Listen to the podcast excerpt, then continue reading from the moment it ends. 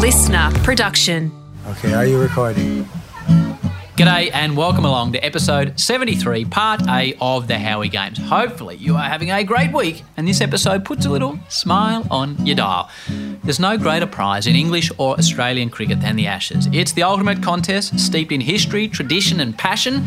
And now, a little history lesson for you. From 1989, Australia was on a streak of tremendous success. For 15 beautiful years across eight wonderful series, the Aussies dominated the English. Then in 2005, a team stacked with superstars, including Gilchrist, who was on episode 1 of the Howie Games, Ponting, episode 20, Hayden, McGrath, Warne, episode 63, Langer, episode 53, Martyn, episode 16, Lee, Clarke, episode 11, and Gillespie arrived in England to make it nine straight series wins. But they didn't.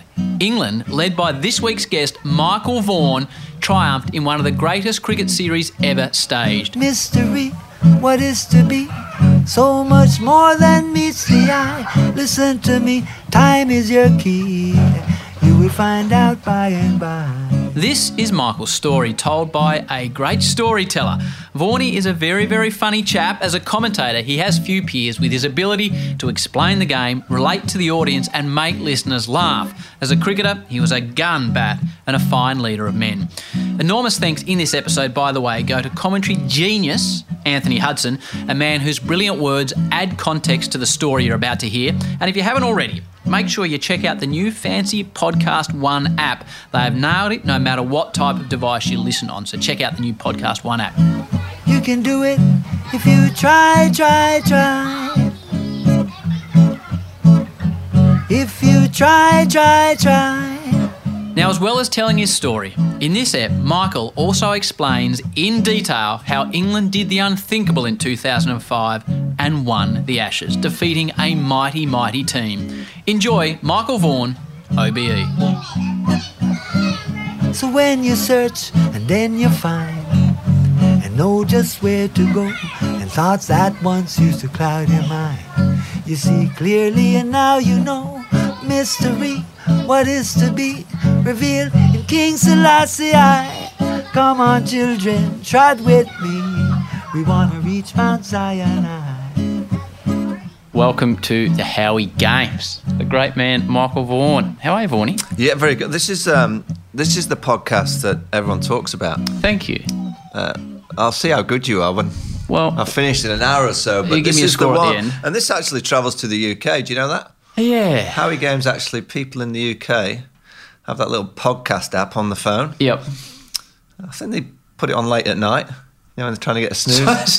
to sleep. There I was, you were being all positive for me. but I think that's more down to the guests, and Yeah. you know, that'd be a perfect kind of tablet at night to just make you go to sleep nicely. Well, I've been reading your book, aptly titled Time to Declare, and that's been sending me to sleep at night. Just before we get stuck into it, um, your book, great book. Terrible title. Come on, Vorty. You could. That's a cricket clear. Time to declare. Did you come up with the name No, of the book? I actually wanted to call it um, Manchester-born Yorkshire cricketer. right. Uh, they didn't want that. No. it's the publisher. That, look, the title. Look at Warnie's. Warnie's is called No Spin. Yeah, I nearly mean, as come bad. on. Yeah, I, I, I think the um, Warney should have been Horny Warnie. I think. yeah, yeah. I would say yeah. I think that'd have gone down absolutely perfectly. Would yeah, the, the title. That, that- look, the title's not me. It's boring. It's Time not me. Yeah, it, it's boring. I, I did another couple of books. I did one called Calling the Shots. I mean, that's even worse. Uh, it's been a big summer. This will probably go to air prior to the Ashes, I think. But we're sitting here in South Yarra at the moment, just looking over the big apartment complex that's being built here. Yeah, it's nice. Just been uh, down the showroom actually, and the, the Oh, girl. yeah? I said, "What about the big one at the top?" And she says, "Oh, it's uh, it's twenty five mil." I was like, Phew. So I just looked her in the eye. I said, "Yeah, but I want a big one. You know, I want one like that can be put together. Can we put two together well a face?" She said, "What? You serious?" I went, "Yeah, I want really big. I want like eight bedrooms." I said, "I'm only joking, love." Your folks' contract is obviously different to mine. How have you found it? Uh, It's been. Um, it, it- I think it's the way broadcasting is going that we don't just need locals in the local area for test matches.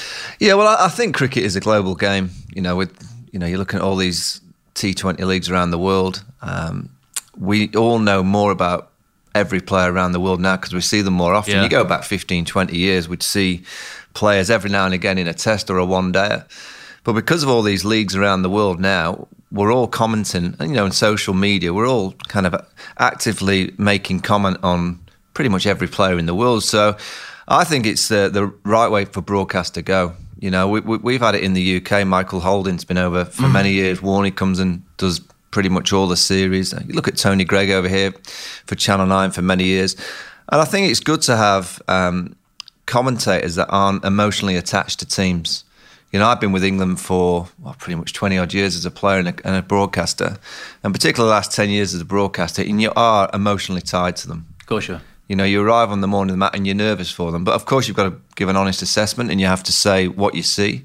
Uh, you can't be a broadcaster if you're not going to give that opinion. But I've really enjoyed being out here just watching cricket and just watching the game and trying to make comment on the game without that emotional attachment to any of the teams. I just like watching good cricket. I like watching people fight. I like watching players come through difficult times. Um, I like watching skill. What's the difference between broadcasting in England and broadcasting in Australia? Is there one? Um, I think there's a slight difference. I think over here, I'd say it's a little bit more relaxed. You know, I think, um, and I think it suits my style more here. Um, I, I, just think there's a there's there's quite a bit of ego, in, in, and has to be in, in sport, and there has to be in broadcast as well. And I would say, of what I've found, there's not as much ego here as there is back home in the UK. Why? In what way? I just think there's um, there's a lot of competition around the world, and I think there's a lot of competition here. But I've been amazed of how well, you know, looking at Fox and Seven, there's two big stations broadcasting the game. There's a lot of commentators, there's a lot of production staff, there's a lot of directors on, on, on the show at, at the games, and I just don't know if that'd work in the UK. You know, BT took the cricket off Sky uh, for the Ashes, and you know it was uproar. And I just can't see how that kind of relationship would work in the, the UK. Well, we'll find out next year because the BBC are broadcasting some of the, the, the new 100 ball competition um, with Sky. So that'll be, that'll be interesting to see how that goes. But I just think over here there's a, there's a general love for cricket because it's the number one sport. It's the, the only real national sport. Yeah. And throughout the time that cricket's on, there's no other sport. So you do feel that you're right at the, the pinnacle of people's uh, front rooms. And, you know, back home in the UK, I think we're competing with so many sports all year round. You're looking at rugby leagues played through our summer.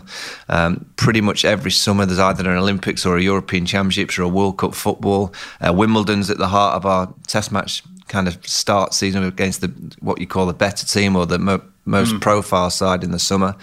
Um, so I would say it's uh, it's great to be here, just talking about a sport that pretty much you feel that everyone's watching.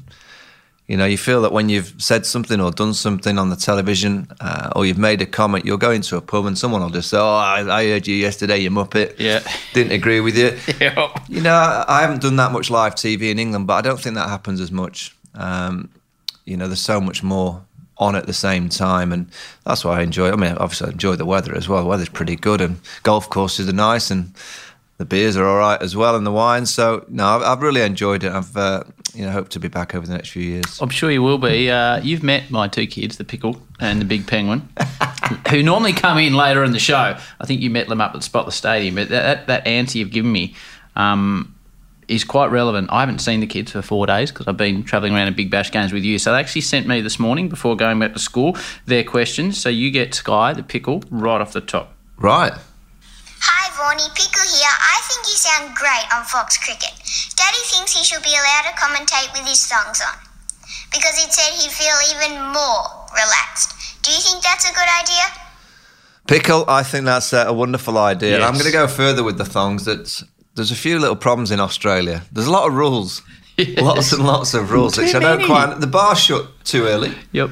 I don't know why ten o'clock, and and it's not that you know can I have another drink, and they go no, no, but you know we've been here for no, we're shut, and they just kick you out. I mean, I don't get that. We've become a society. yeah, I, I, I, I, get that. That's uh, not quite in what I would look at an Australian and think, mm. oh, you know, they all like a little bit of a party. They all like to have a few. And That's how we used to be. We yeah. used to rebel against rules in this country. Too many rules in Australia. And, and the other big rule is, uh, I know we're talking a little bit of the high echelons of life, but the Qantas Lounge. Oh. I know you've been there before, but the thong's not allowed in the Qantas lounge. So I walk in with a pair of thongs. Sorry, Mr. Vaughan, you're not allowed in here. Then a lady walks in with a pair of you know sandals on. Yes. that could have same. In you come, madam. I mean, what's the difference? Your man Kevin Pietersen blew up big time on social media. Well, last so he should, and I get that. When he I mean- wasn't allowed in. should be allowed in. I mean, in Australia, it's boiling hot. You're wearing a, a pair of thongs, and as you should be allowed on, on commentary. Yes. I like Mark. I I saw Mark Bosnich work at Fox uh, just the other day in the studio, and he's behind the desk with his suit, and he looks immaculate. Yep. But what people don't know, he's got short, shorts and thongs on under that desk. But he rolls his, his, his own run. That is what I like to see. So yeah, Howie and Pickle, I think you should uh, wear the thong, and Good. particularly when you're doing the roaming around the, you know, around the field. That's the way forward. You should have shorts and thongs on. That's well. No you've come up to my hotel room today with no actual shoes on, and I don't have any on. So we're both sitting here bare feet. You've got your green healthy juice, and you've been you've been to F forty five this morning. F45, yeah. I mean, I don't know what's come into me while I've been in Australia. You've thought- been working hard. I have, yeah. I mean, I think it's these Big Bash games. It's been good because they've been at night and the d- day night test match, night time. So How'd you go in the F45? by the time you get back to the hotel, everything's shut. Yeah. So you can't have a drink. So I reckon I've had the healthiest four weeks of my life. How'd you go this morning? You F45, told- You told yeah. me last night you were dreading it. Yeah, it wasn't as bad as the one in. Uh, I did one in Coogee with Michael Lumb, the Sixers manager, ex-England player, and that was sick. I'm, I'm not. I'm not going to lie to you. I had to walk out the back. There was a bowling green, and it, it, it needed a. I wouldn't say it was the most pristine piece of grass, but it was a lot worse by the time I'd finished with Right. it. Just, just gave it a little bit of a splatter. That is the best bowling club in Australia, though. Overlooking Coogee. All right, we'll go back to the start with you, which is a bit incongruous sitting here in the sunshine in Australia. But you grew up Lancashire. Yeah, Manchester. Right. Yeah, I was um, born in Salford, um, and then I moved to Sheffield with my dad's job when I was eight. I think it was eight, eight or nine. Um, I got run over in Manchester. Run over. Yeah, nearly. I, I fractured my skull. So I, it At what age? Seven. I was on my budgie bike, and I'd gone to play some football or cricket with my brother and a friend, and we kind of were coming back, and I got on my budgie bike and went across this road, and this car flew, smashed me in the air, fractured my leg in about four places, fractured my skull, and I was put against this tree. And obviously the tra- traffic stopped, and I didn't know at the time. Obviously, I'm a kid, but my granny and grandpa were in the traffic, and they didn't know it was me on the tree, just sat there, blood all over me. You're kidding. No, no. So I was in hospital for about six weeks, uh, Hope Hospital, and this is where my love of cricket came because I had to watch television, and cricket was on the TV. and I always remember my, my dad was a big, you know, he played in the local leagues. He was the captain of the third eleven at uh, Worsley Cricket Club where we lived, and he. Um, he was a big cricket fan and watched and went and watched a lot of the test matches.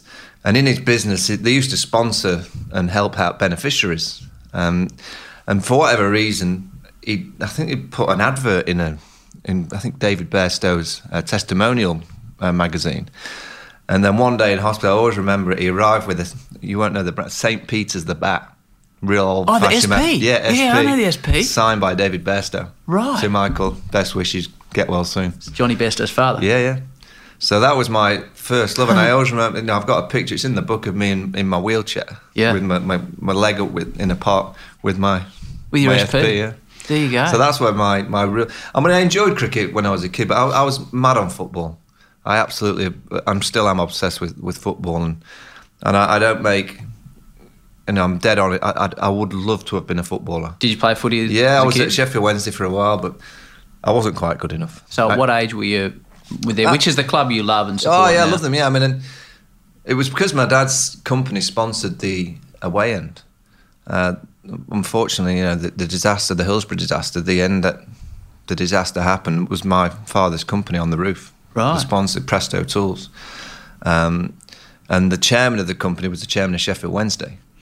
So when we moved over to Sheffield, we just kind of was at Sheffield Wednesday all the time, and we could. And I was an eight or nine year old running amok. You know, I could go in the dressing rooms, could run around wherever I wanted. It was incredible times, and you know, we used to always go down there. So my love of football was was huge. My brother was more into cricket. My brother was a good cricketer, two years older. And when we moved to Sheffield, we, we were close to the cricket club where, you know, I came through and Joe Root has come through, Sheffield Collegiate, Abbeydale Park, where Yorkshire played some county matches every year. And we'd always bunk off school and, and nip through the, the hedge to, to make sure we could watch. um, and it was around probably 10, 11 when my brother was playing for the under 12s, 13s, that I went down to the nets and we had a great coach down there called Jack Bethel, old school, like never praise you. You know, even if you've got runs, he'd say, okay, get some more next week. Proper blunt Yorkshire, but a brilliant coach. Really, really good technical coach and really installed the disciplines of batting. And I netted for a few weeks and he then said, uh, you're going to go up to Yorkshire for a trial. And I'd only played like two games. And I said, What? He said, No, you're going to go to Woodhouse Grove School, you're going to go to the Yorkshire under 11s trials. Anyway, mum drove me up. And it was in those days where you had to put, like, we had one jumper, one white, like, uh, woolly cricket sweater. And if you play for different teams, you had Velcro on the front of your sweater and you changed the badge. I've never heard that before. Yeah, and I had Sheffield schools, like, because I played a couple of games in Sheffield schools. Basically, in Sheffield, if you were one of 11 players, you weren't going to get picked. You know, there was only 11 of us that played in the city, so you're going to get the team. And I went up to Woodhouse Grove and, and had this trial. It was an afternoon trial, I got in. So I'd only played a few. I was in the Yorkshire under 11s team. Wow. And I was like, well, I, I've never played more than really a 20 over game. And this was now going to be time cricket, like three and a half hours in the field. So that was where it all started to get not serious, but my mind started to trigger, oh, wait a minute, I'm, I, I could be pretty good at this. I was never, ever the best at that age, ever. Were you not? No. So you weren't a Ricky Ponting? No, no, no. No, I, I used to bowl outswing. used to charge in and bowl outswingers. Did you now? Yeah, and back, you know, five or six. Um, but what happened at the club is they really pushed me. You know, they saw I could play a bit and they started playing me. In the, because my brother was in the 13s, I'd rock up, you know, like a little kid and think, oh, if someone doesn't turn up, I'm in. And every game, there's always someone. Who, so I ended up playing above, you know, three or four years. And then from around 13, they just threw me into the men's stuff. And we were so lucky because it was a county ground, we had great nets. We had really good facilities, grass nets, we had a really good pitch. And I was playing from the age of 13, 14 in a first team that had four or five minor county players. And then we had Ian Bishop as an overseas pro. In Ken- your team? Yep. Kenny Benjamin as an overseas pro. So I'm on a Tuesday, Thursday night as a 13, 14 year old facing those two in the nets. You're facing Ian Bishop? Yeah, I'm in the nets at Abbeydale Park facing those guys. No. Yeah, and that's uh, that is my. I, I, I say to this day that that's when I started to develop as a cricketer, and that's the only way that you can get better is getting thrown in. What if you're 13 or 14? Ian Bishop, who I've had the pleasure of commentating with, a big, kind-hearted soul, but when he was bowling, he nearly killed Justin Langer here in his first Test match um, in Adelaide. How hard was he going to a 13, 14 year old Michael Oh, he- Vaughan? He, was swinging him away, but he, he wasn't, you know, trying to hurt me. And he was coming back from that that back injury, so he wasn't what what he was before. I mean, I saw still, I saw I, I saw him bowl for Derbyshire against I think it was Yorkshire at Chesterfield. and I, I've never seen anyone bowl that quick. wow. and it was a bit of a, a dodgy wicket, and he was flying through. And then when we had Ken, Kenny Benjamin was the coolest guy. I think we had him for two years. he just slept. He just slept all day, and then he bowled, and then he slept, and then he went out, and then he slept. So, what was else was going on in your life? You're going through school at this stage. Yeah, what, what were you like as a student? Well, I did. At what were I you thinking? I want to play sport for a living, or no? No, I, I, I think I was. I mean, I, it's hard to kind of remember, but I just love sport. You know, everything about my school life. So every project I did was sport. You know, so I remember in um, woodwork, and we had to make something, and I, I made a, a cricket bat knocker inner. Like a, a mallet type yeah, thing. Yeah, I, and, and every you know, every art, you know, the teacher what you can. I, I draw it like a football stadium. Okay. You know, everything in my life was just geared to sport. You know, li- listening to the radio late at night, you know, and, and just kind of t- kind of turning the TV on when mum not hearing, so I could w- walk midweek soccer special at half ten on a Wednesday night to get the games. And you know, I just used to idolise sports people. You know, I'd get every magazine, the Match magazine, that's a football magazine. The cricketer would arrive. I knew exactly when it would arrive. I'd get excited that it was the first week of the month and you knew the cricket was going to come through the door. and if it didn't arrive on a Monday, I was like, where is it? Tuesday, I'd be down there making sure that it was still there. And when the, you know, the, the, the, the equipment brochure comes out for the following year, oh, With I used to circle every bat or pair of gloves or new bag that I'd, I'd, I'd try and ask mum to try and get hold of. And I remember saving up to get my first bat. What did you get? It, it was a Gunn & Moore Striker. and I got the bus into town, Sugg Sports in Sheffield, and got my Sugg Sports striker. It was eleven pound fifty, and then a year later, I saved up, and there was a, an old guy in, in Elland in Yorkshire, and he, he ran a, a company called Ace, Ace of Elland, and he made his own bats.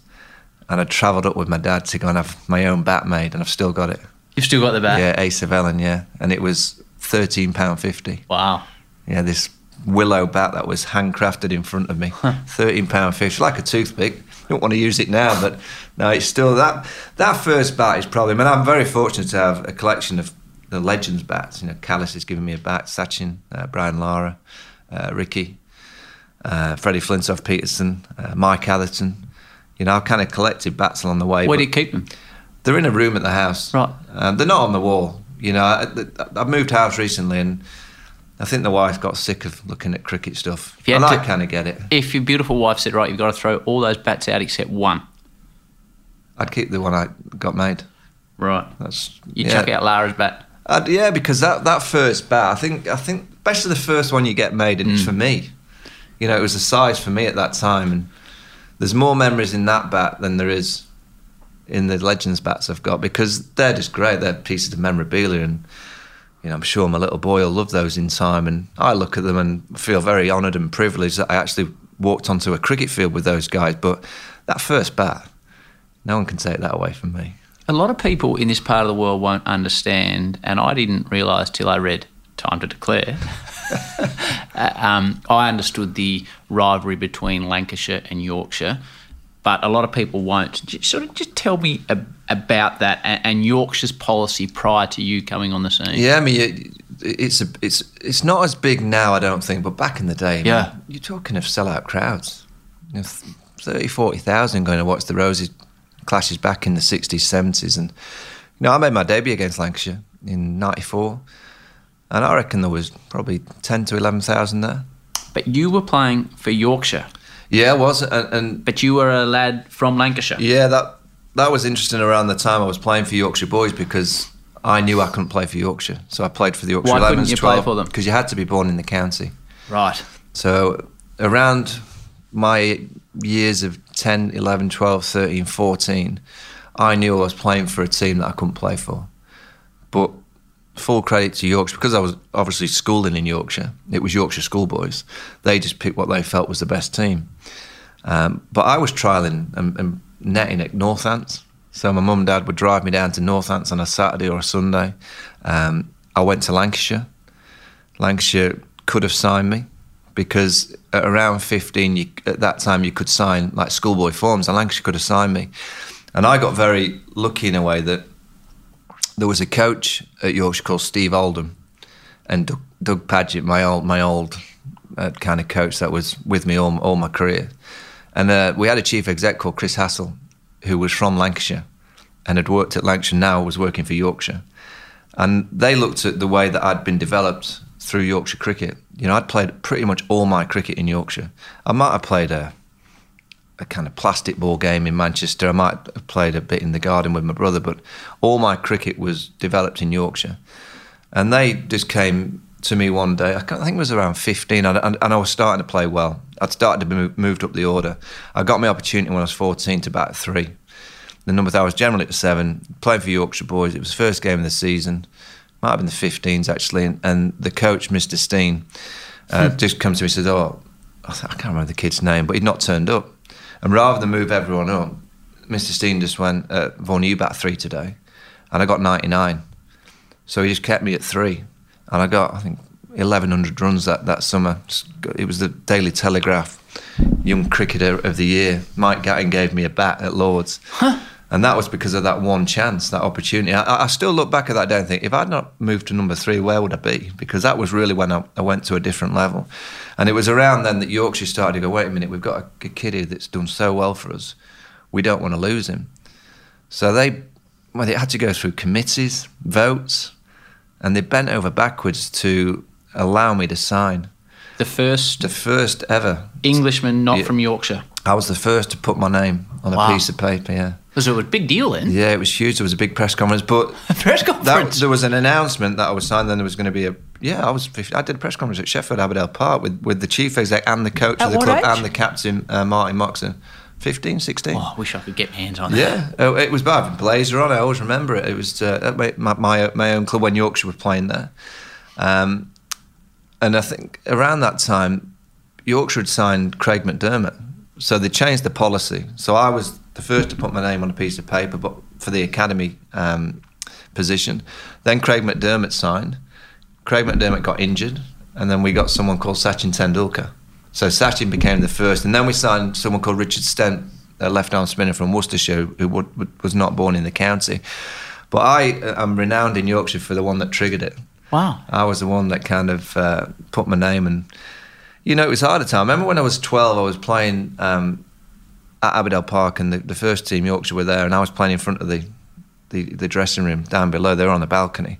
And I was hitting a, a you know the orange wind ball with my mates. And it had rained so it was skidding off. And we're playing off like 14 yards and the bouncers were coming and we're ducking and weaving. And Doug Padgett was on the balcony watching. And Peter Hartley, who I ended up playing with on my debut and played for a number of years, and he's now an umpire, was watching over with the wicketkeeper Richard Blakey. And I don't know until a few years later, but they said, oh, this kid can play. So anyway, Doug Padgett came down and he came and said, uh, youngster, can I have a word? And I said, yes, of course you can. He said, can I have your number? I said, yeah. He said, he said your name? I said, Michael. He said, no. I said, there's my number. He said, right, I'll be giving your dad a ring. I said, okay. Anyway, about two weeks later, I'm sat in the front room, the phone goes, and I could hear my dad in the kitchen.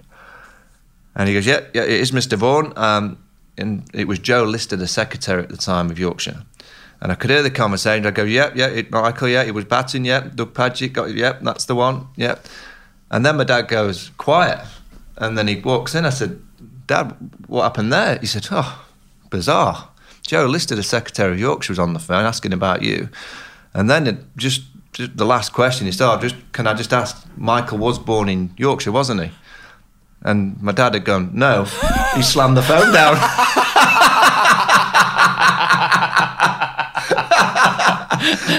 phone slammed down, gone. So you, you eventually started playing for Yorkshire, and I loved reading in your book about the life of a, a county pro. But involved in Yorkshire at the time, you were talking about Sachin, Yeah. Richie Richardson. Oh, Richie Rich, yeah. Did you spend much time with Richie Rich? You used to Yeah, he go used to, he to and from games. Yeah, he used to pick me up in his massive maroon Mercedes. Yeah, Richie did? Yeah, Richie Rich. Yeah, mine was like the E500 back in the. It was massive, and I used to sit in the in the front, and we used to just travel, and so he used to always wear his Oakleys. He'd wear his Oakleys driving in the bars at night, in warm ups, in the field. I'm sure he slept in them. And I always remember we were travelling back from. We got in trouble actually, me and Rich, because I used to love his cut shot. So I used to say to him, "Come on, teach me that cut shot." So every morning in warm ups, we'd go and just practice the cut shot. And then he was ahead of his time. He used to say, "Look, you've got to practice left-handed. Don't know where the game will go.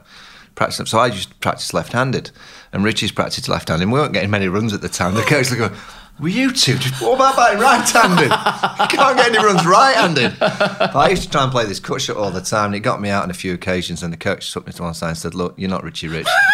Get over it. Start playing the way that you can play, not like him. But he used to drive mad. We remember coming back from Gloucester, and we'd had a long day in the field, I think. I think we'd lost or it had been close. Anyway, we're driving back to Sheffield. He's dropping me. He used to drop me off at junction 36 and my mum would pick me up. And we're driving up the M1 and he just looked over, he goes, youngster, I'm tired. I said, all right, Rich, not long. He goes, no, I need, I need a kip. I went, all right. So I'm thinking, well, when he gets home, he'll have a kip. M1, three lanes, everyone's going at 85. He pulls in on the hard shoulder. just pulls in on the hard shoulder, he goes, just 20 minutes. and I'm looking at him go, and I can't say anything to Rich. Rich, course he, he just declines his chair.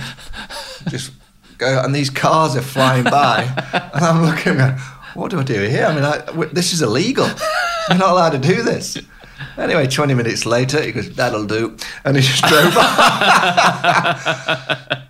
Oh, he was great. He, he was great. He, he fell asleep. I remember playing at uh, Edgbaston, and you imagine an old-fashioned coach, Doug Padgett, He's like discipline, he's grit. You know, you fight, you watch every ball, you study the game, you worship the game, and all of a sudden, what these overseas pros brought was not the Yorkshire way. The Yorkshire way was that, and Richie Rich was playing at Edgbaston. I always remember he had this. Uh, you know, the Harlequin helmet, all the different coloured Yeah. helmets. Right. I mean, that doesn't go down well with Yorkshire, but he'd he- thought so. Richie Richards got it on.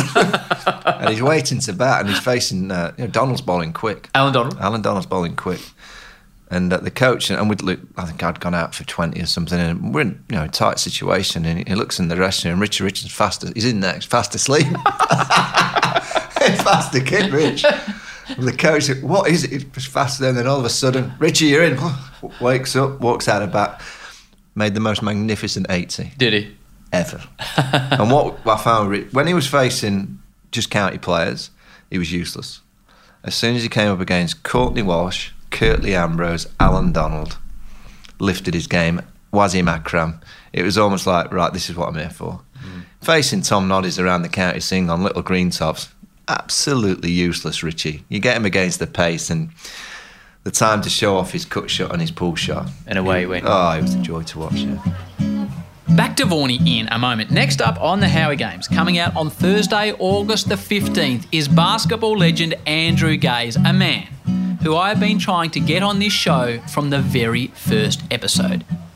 A welcome to the Howie Games, a man that has no peer in this sport as far as basketball is concerned. Andrew Gaze, hello to you, Gazy. I appreciate the introduction, but uh, that that is not uh, true. There are many, many peers, and uh, but very humbled that you would introduce me in that manner. Can I just say right off the top, and you know I love you. I've got enormous Mm. Oh, respect and love for Here you. comes a whack. But this podcast has been going for over two years, and Yes. I've been speaking to your people for over two years, trying to get you on. and, and and why has it taken so long? That I thought we were friends, but apparently that doesn't cover this. Now you know that's not true. That is is spot on. Because firstly.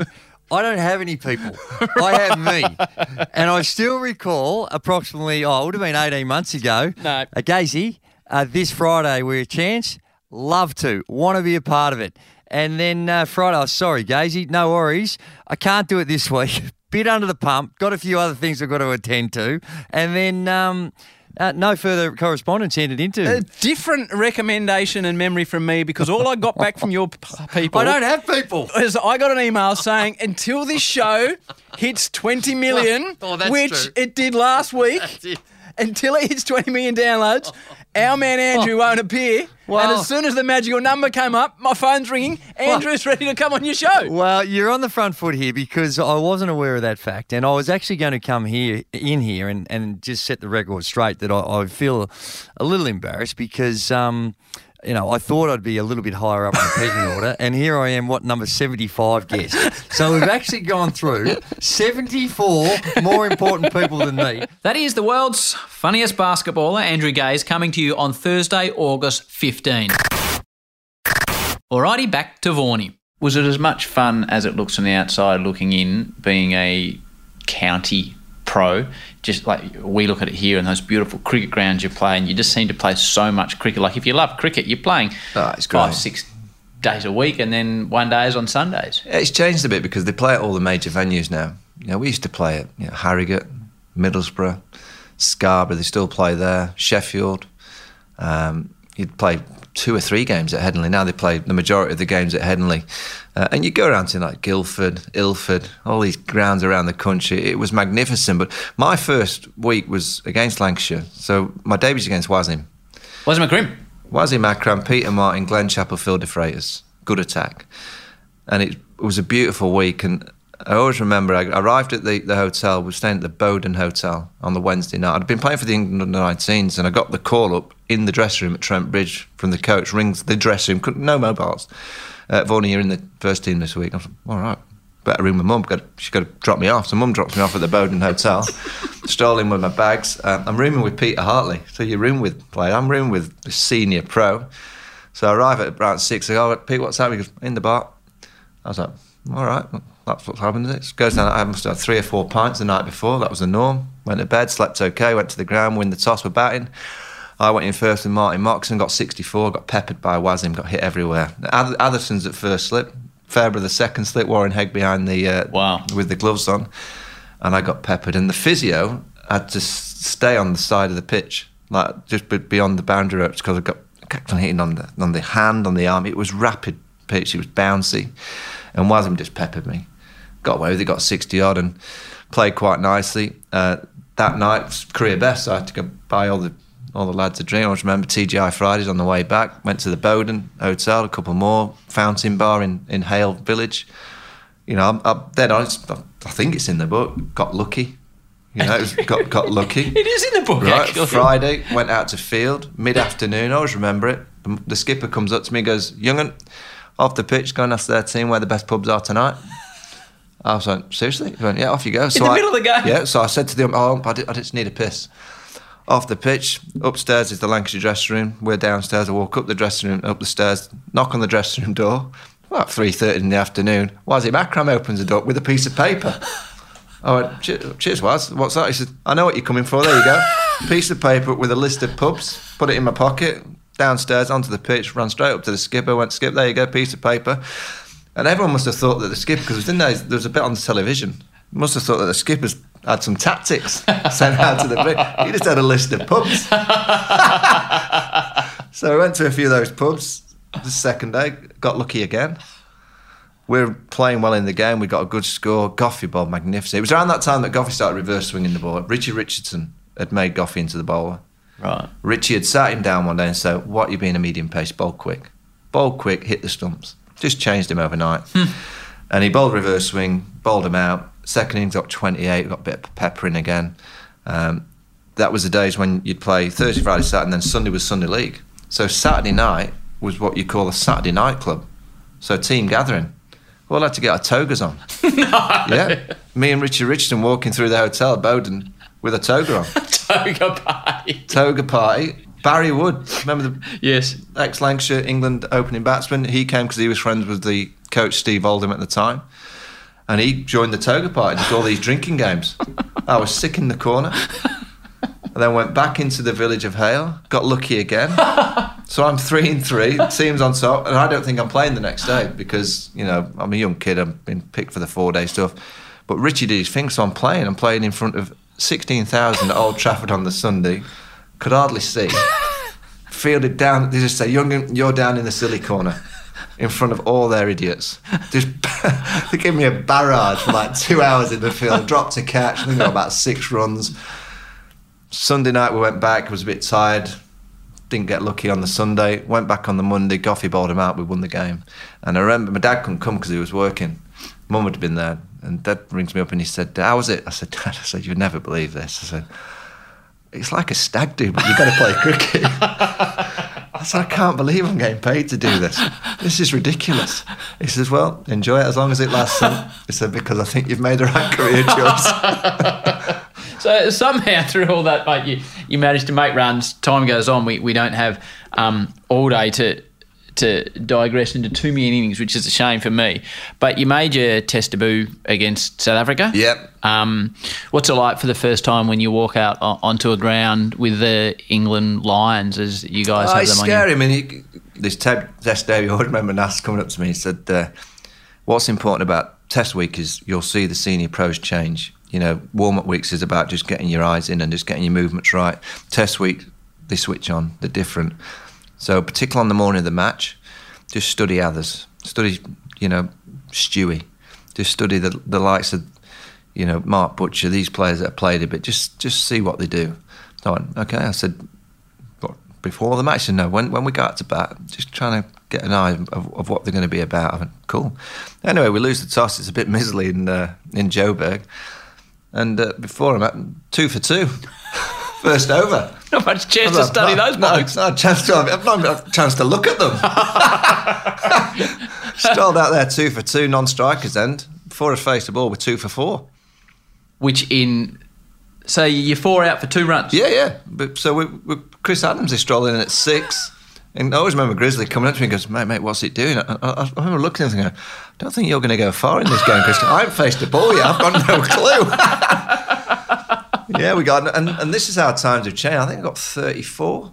34. It was zipping around. Donald was bowling quickly. It was, you know, it was a pitch that was doing all sorts. Pollock was bowling nicely as well. Hansi Cronje was playing. He bowled a few actually. I don't know why he bowled a few. He bowled a few swingers. And I was like the saviour of English cricket because I scored 34. 34. Freddie Flintoff got 36. Me and Freddie put on a few runs.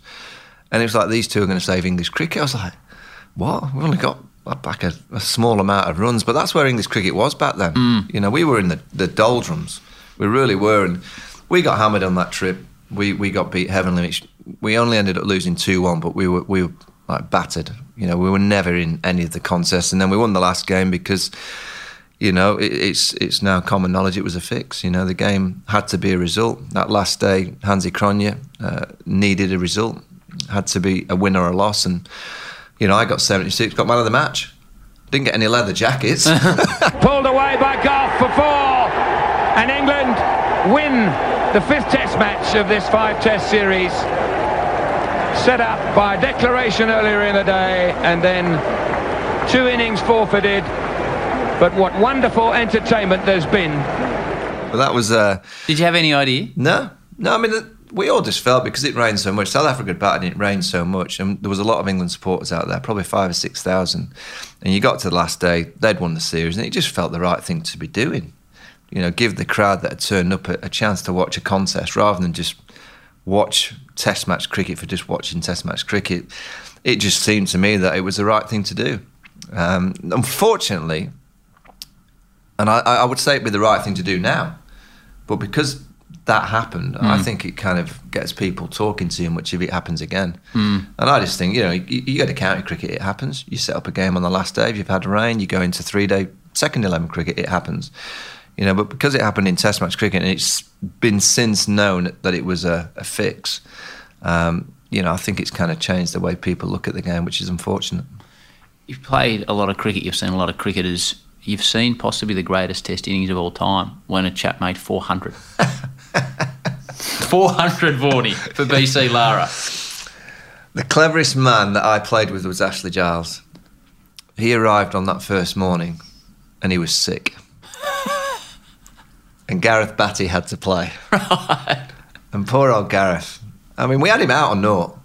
He was caught behind Lara. Lara? On naught, he was out. Caught behind. DRS would have. On your way, Brian. What, little edge? Steve Harmison feather through to the keeper, not out. no. Not out. And he went on and made 400. I mean, talk about you know, making your kind of cost for a mistake, but he wanted he was out. Good delivery. Harmison celebrating, the keeper and the slips are celebrating, but no one else is moving. The one thing certainly that has not moved is Darrell Hair's hand. Same with the kid Scott, who was keeping for Durham back in the day when I think Chris Scott, I think his name was. He was keeping behind the stumps and he dropped Brian Lara when he was playing for Warwickshire on, I think about 30 or 40. And it's, I don't know who was in the slips, but someone said, Oh, I hope he don't make you count, cost that, you know, I hope he don't go on and get 100. But he got 500. 501.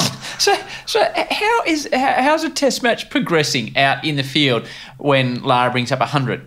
And then 200 and then 300. Oh, we, we wanted him to get it. Right. We were like, come on. Because it was back in that, you know, such a long period of time. We kind of knew he was taking time out of the game. And we were like, we were, I think, 3 0 up in the series. And I just felt sorry for Gareth Batty because we tried everything and he just toyed us.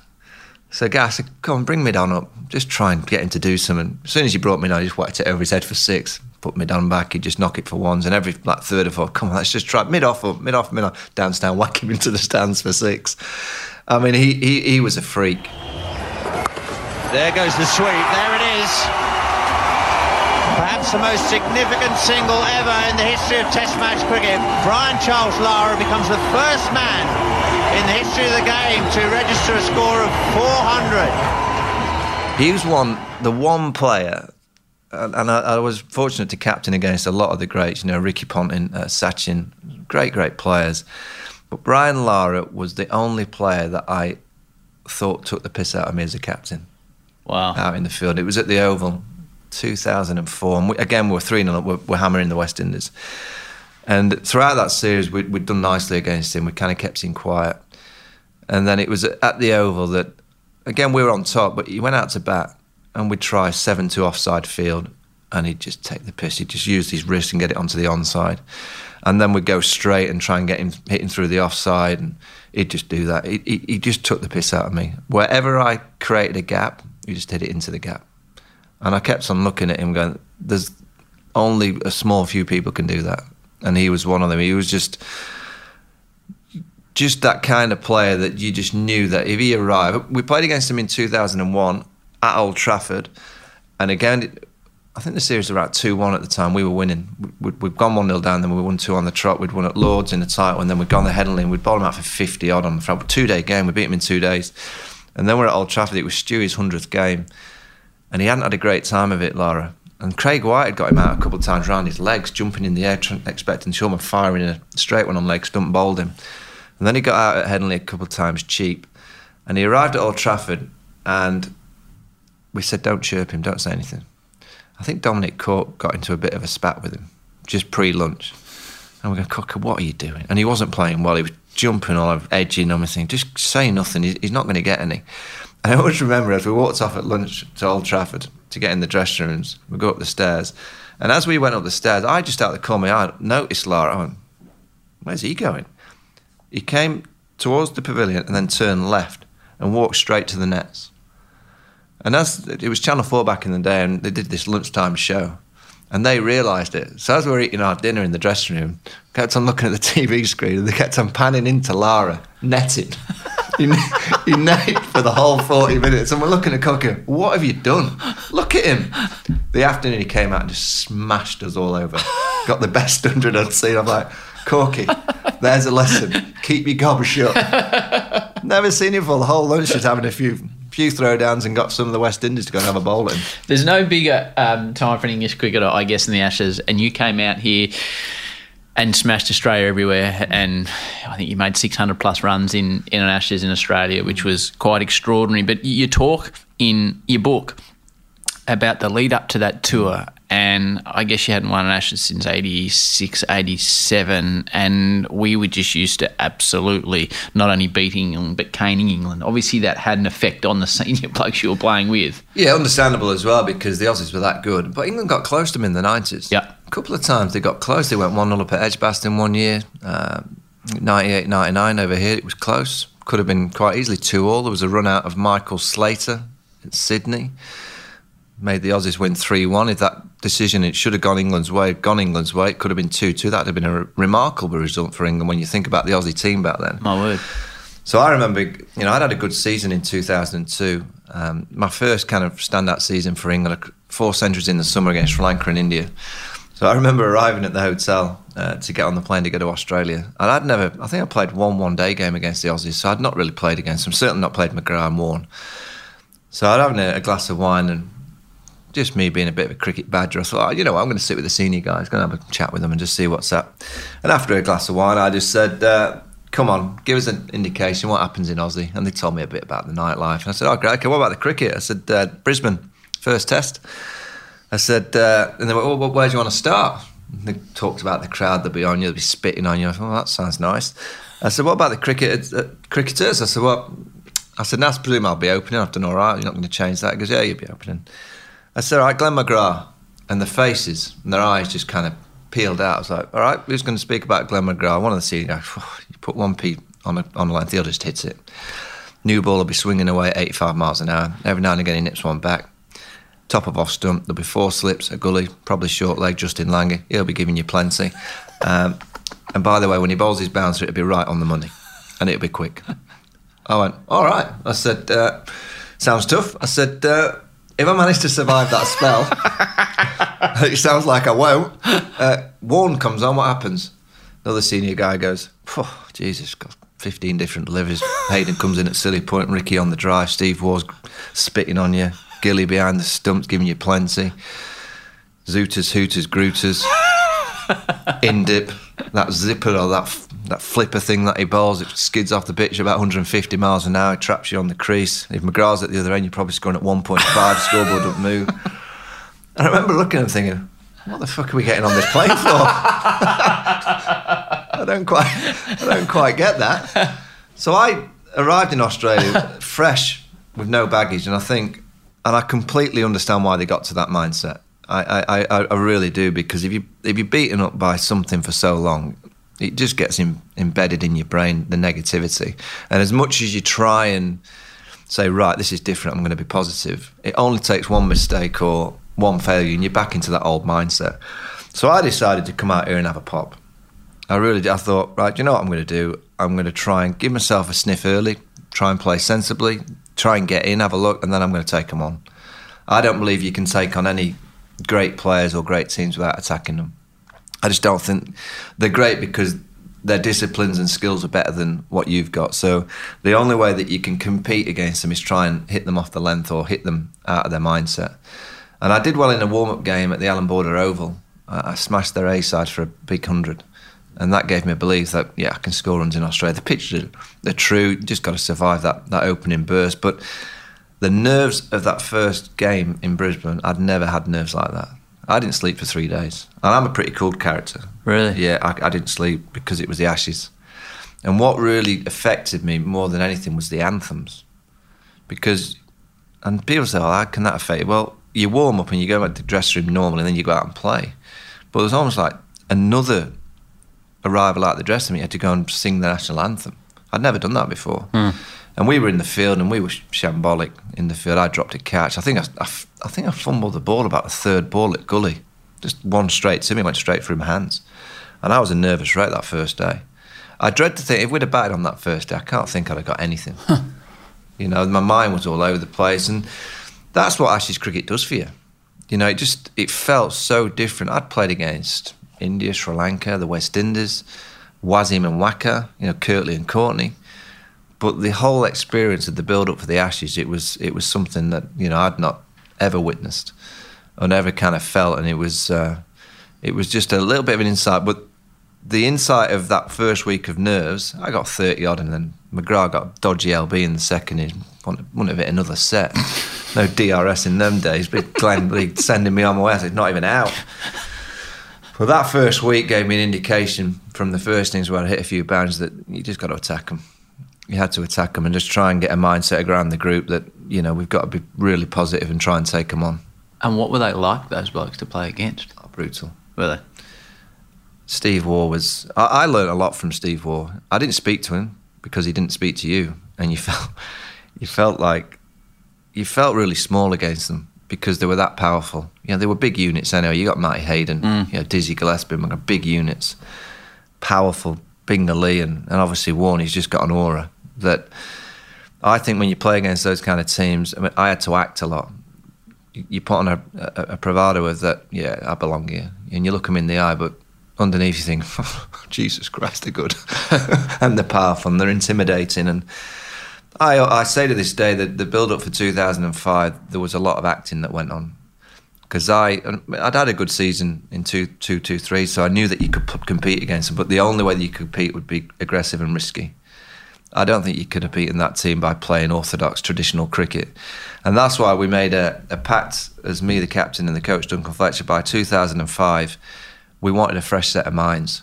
We wanted a younger set of players, and not necessarily younger. We just wanted minds that had not been affected by the 90s and the early 2000s. And we needed players that could gamble and risk. We needed players that could look Glenn McGrath in the eye and Shane Warne go, you know what, if you bowl a bad ball, I'm going to crash you. And if you bowl something in my art, I'm going to be willing to take you on. And if as a team the Aussies come at you, which they will, we've got to be together. And we're all just going to go at them. Even if we get beaten up, and even if we get embarrassed, we're going to be one unit that goes at them. And that's what we tried to develop over the course of 2004 leading into 2005 with a mindset of fearless. Try and go out there and enjoy playing against Australia because it's difficult to enjoy playing against that kind of team because you feel that they're on you all the time. So all I would say to, to the players and the group at the time, let's just see what they're like if we can just put them under pressure. You know, they'll probably be able to withstand, let's be honest, but let's just see. But let's not, by the end of 2005, think, why didn't we just be a bit more risky? And if you think of the first game at Lords that we lost, it's the first time I gave the team a rollicking in my time. And I, I don't think I gave them a rollicking ever, really. Just before we get to that test match, so you're captain at this stage. Yeah. You, you did your big press conference, you're the England captain, it's the biggest job in the country. You phoned home immediately. I, I did have a mobile in those days, got the mobile out. I said, uh, Dad, uh, never guess what, but keep it quiet. But Nasser's just stood down. I'm going to be the test captain. I was remember he goes, and he said, I'm on my way to work. He said, shit, they must be struggling. so I started to build a, a unit that was, that we felt, I, I never felt ultimately confident that we could beat Australia in 05, but I felt we could give them a challenge. We'd won in South Africa the winter before. That was a great win because we'd had a bit of you know a bit of turmoil over there. There was lots going off, and we won there. And by the time we got to 05, it was like, well, we always get built up. Know, we, we're like that in England. There's an enormous build up for Yeah, that series. big build up, but it, there was a bigger build up because we'd won every test at home in 204. We'd beat New Zealand West Indies seven tests on the trot. Gone to South Africa, won. You know, we beat Bangladesh easily. Um, I actually declared against Bangladesh early because I wanted to get to Sheffield Wednesday's cup final. Which no one knew at the time, but yeah, I pulled us in and made sure we won, and I got to Cardiff to see the cup final. Perfect. Yeah, you get those privileges as captain, don't you? Coaches look at me and go, What are you doing? I went, Don't worry about it. We'll win. I'm thinking, I hope we do, because if not, I'm going to get absolutely caned for this. Bangladesh. Yeah, so we uh, go into Ashes with the Ashes series in 05 with all this expectation from the media. And you know, when you get heavily beaten in that first test, that's the first time I gave him a bollocking. That is the end of Michael Vaughan Part A. Plenty more to come though, so tune into Part B where Vaughany looks back at the famous 2005 Ashes series in detail. And we can do it if we try, try, try. If we try, try, try. If we try, try, try.